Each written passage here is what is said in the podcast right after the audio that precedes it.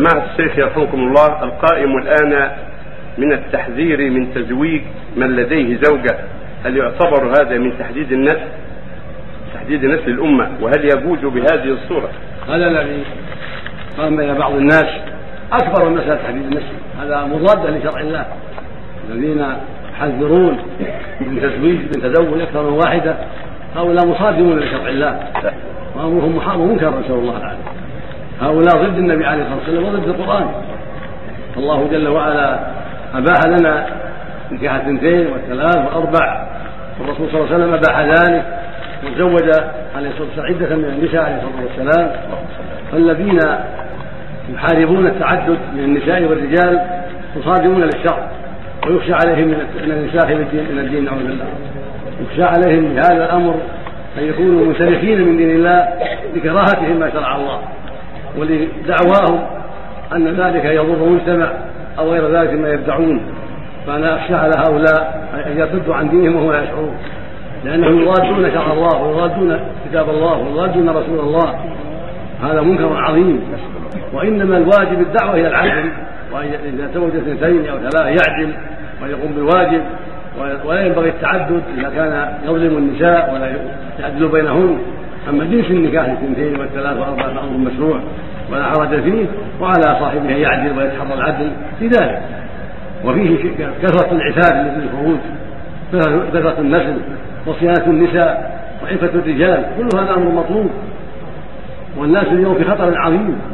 وبعض الناس اليوم إنما يمتنع الناس من تزويجه ولا يرغبون في تزويجه لما عرفوا منه؟ من الفساد وتعاطي الخمور وقلة الصلاة.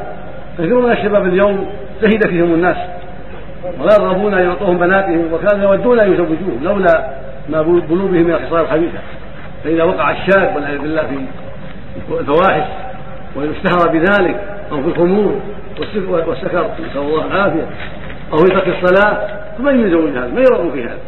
ويعلم حالته السيئه نسأل الله ومن أراد أن يزوج ومن أراد أن يرغب فيه ولو بما بلا مال بمال القليل فعليه يتقي الله وعليه أن يصون عرضه عما حرم الله ويستقيم على دين الله فكل أهل الخير معه ويودون أن يزوجوه. وكذلك بعض النساء ابتلين أيضا بالزهد في الزواج والتعذر عن قبول النكاح بسبب الوظائف والتدريس والدراسة. وهذا غلط منهن. هذا غلط. فإن المطلوب من الدراسة أن تعرف دينها وأن تفقه دينها. عليها أن تزوج وتعف نفسها وتعف غيرها وإذا استمرت الدراسه فلا باس والتدريس وإن لم يتيسر ذلك فلا بأس.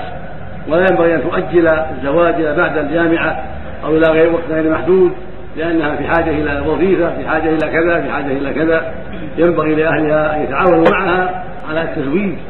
وربما يكون الزوج موافقا على بقائها في الدراسة أو في التدريس فتحصل مصلحتان. الزواج والدراسه الزواج والتدريس فاذا لم يتيسر ذلك وأبى الزوج الا أن تترك الدراسة أو التدريس فلا مانع. إذا كان قد درست الحمد لله المتوسط أو المتوسط والثانوي فقد حصلت خيرا كثيرا وعرفت دينها فتزوج. ثم بعد هذا تشتغل بالمطالعة في كتب المفيدة والسؤال عما أشكل عليها أو يسمح زوجها بعد هذا للدراسه التكميلية في الجامعة. كل هذا ممكن. أما ترك الزواج والاعتذار بالوظائف والاعتذار بالتدريس والاعتذار بالدراسة حتى يمضي عليها السنوات الكثيرة. وربما ذهب شبابها وهي على هذه الحال. هذا أمر فيه خطر كبير. نعم.